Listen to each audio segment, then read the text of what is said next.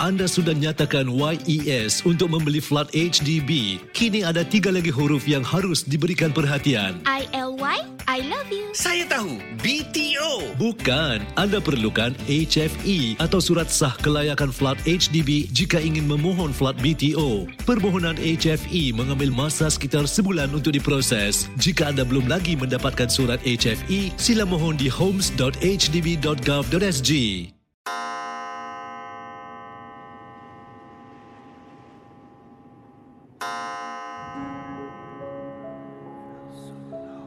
Selamat datang para pendengar Misteri Jam 12. Anda diundang bertemankan saya, Safwan Shah dan Adi Rahman setiap malam Isnin hingga Jumaat berdetik selepas 12 tengah malam. Kisah-kisah misteri anda akan kami kongsikan. Ingat, jangan terlalu taksub atau percaya dengan apa yang dikongsikan dalam gerun malam ini.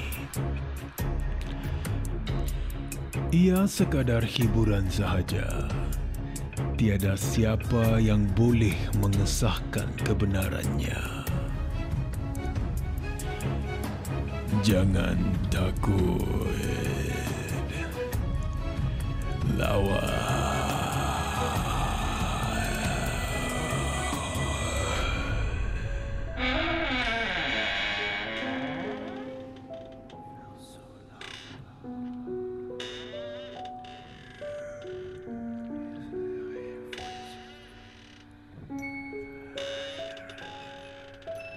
thank you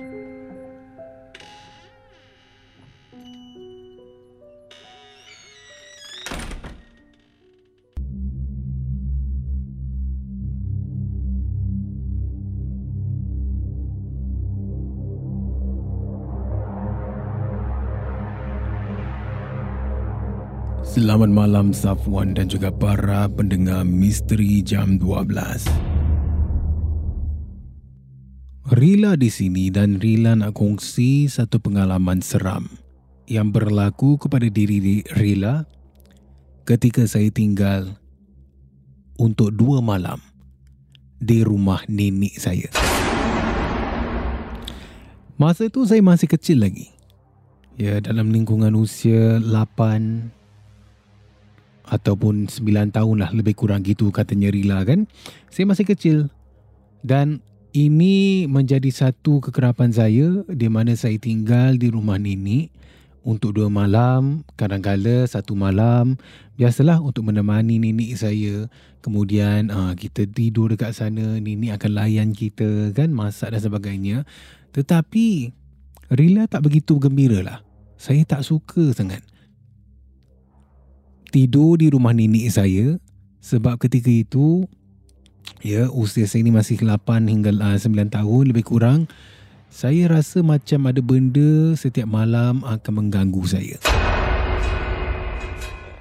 Ya, dan bila benda ini mengganggu, saya pun tak tahu kalau ini gangguan dalam mimpi ke atau betul-betul.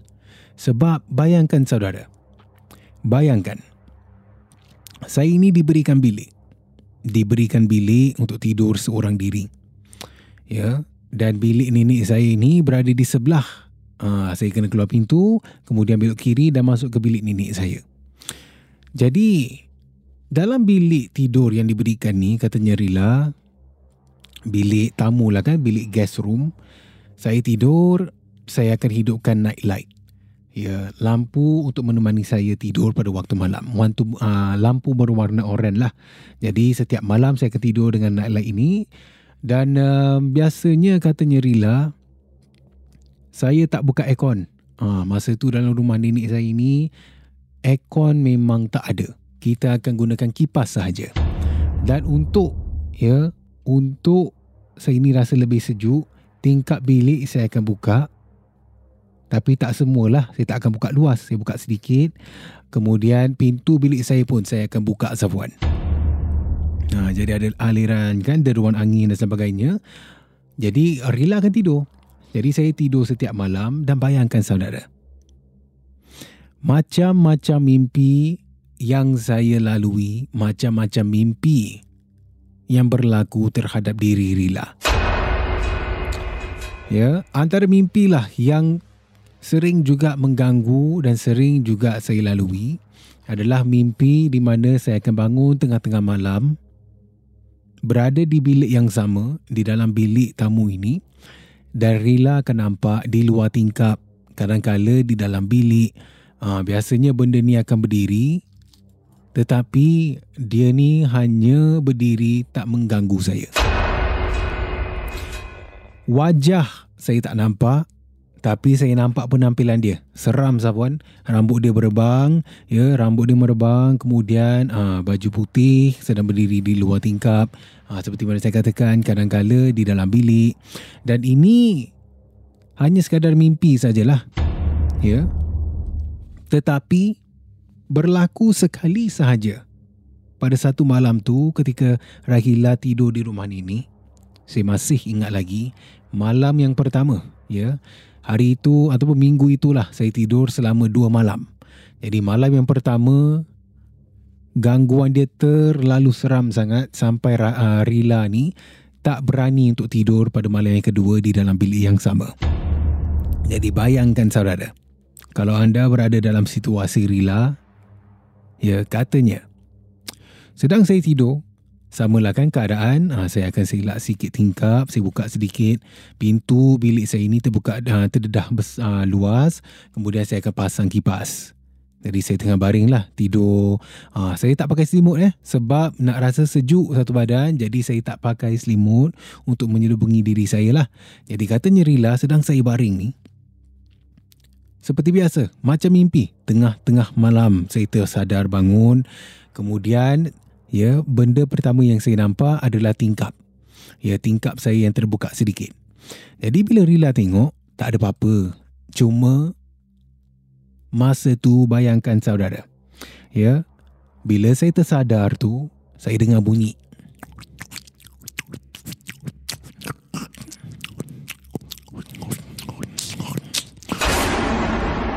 Macam ada sesuatu sedang mengunyah.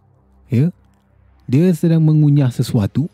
Saya dengar kuat capuan bunyi dia dan bila Rila pandang, ya saya toleh ke bahagian hujung katil saya ini, bayangkan di kawasan kaki saya yang terjuntai daripada katil, Rila nampak ada benda sedang menyangkung, rambut dia merebang capuan, ya macam nenek saya. Ya dia sedang uh, menyangkung di depan dan dia macam mengunyah sesuatu. Ya, tengah mengunyah sesuatu. Jadi bila saya nampak, dia benda, benda ni masih lagi mengunyah tau. Ya, Rila dah rasa takut. Sebab walaupun ada night light, benda ni punyalah gelap. Gelap dan penampilan dia memang seram. Jadi bila uh, bila Rila nampak, ya, kita ni kalau ternampak benda-benda yang seram, secara otomatik lah badan kita ni akan tergamam tak boleh nak bergerak. Macam itu jugalah keadaan uh, keadaan Rila ni. Bila saya nampak benda ni dekat depan kan dekat hujung katil tu tengah mengunyah sesuatu, mata sahaja saya uh, mata Rila saja yang boleh bergerak. Badan semuanya rasa macam keras gitu ah. Tegang sangat satu badan. Jadi bila saya nampak rasanya macam lama Safuan. Bila saya ternampak benda ni mengunyah, ya. Dan lat beberapa saat lah berlalu kan. Hanya untuk beberapa saat berlalu, tiba-tiba benda ni berhenti. Ya, dia uh, berhenti mengunyah. Kemudian, saya nampak dengan perlahan eh, benda ni dia dungak dengan rambut dia merebang.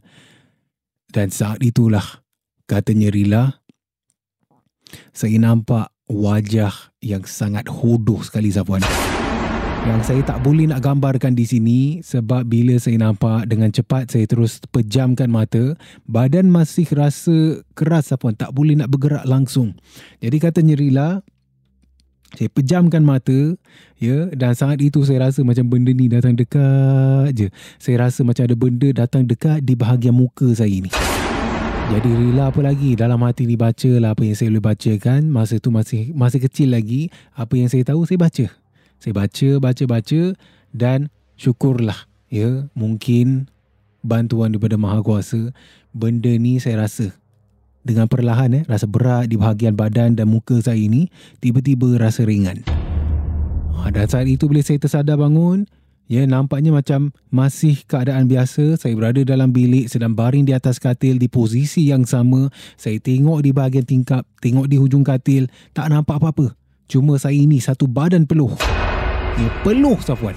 Ya, saat itu juga saya tak tunggu lama, saya hidupkan bilik uh, lampu bilik, kemudian terus keluar daripada bilik saya dan masuk ke dalam bilik nenek saya lah dan teman dia tidur. Dan itulah pengalaman rilah yang saya tak kongsi kepada sesiapa sebab saya tak tahu nak cakap apa pun kepada mereka. Saya tak tahu nak ceritakan kepada orang-orang tua kita ni, ya nenek saya pada masa tu. Dan itulah pengalaman rilah yang berlaku ketika saya ini berusia 9 ataupun 8 tahun. Sekian selamat malam dan selamat mengendalikan misteri jam 12.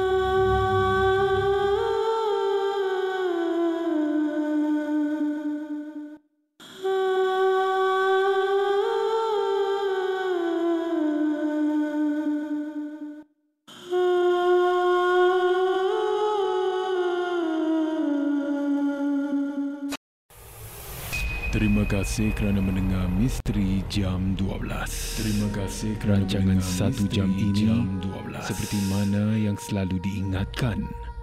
Jangan mudah percaya, jangan terikut-ikut dengan kisah yang diketengahkan dalam rancangan satu jam. Misteri Jam 12 Gerun Malam. Sehingga kita jumpa lagi di dalam satu lagi malam. Misteri jam 12. Satu lagi malam. Gerun. Misteri jam 12. Malam. Malam.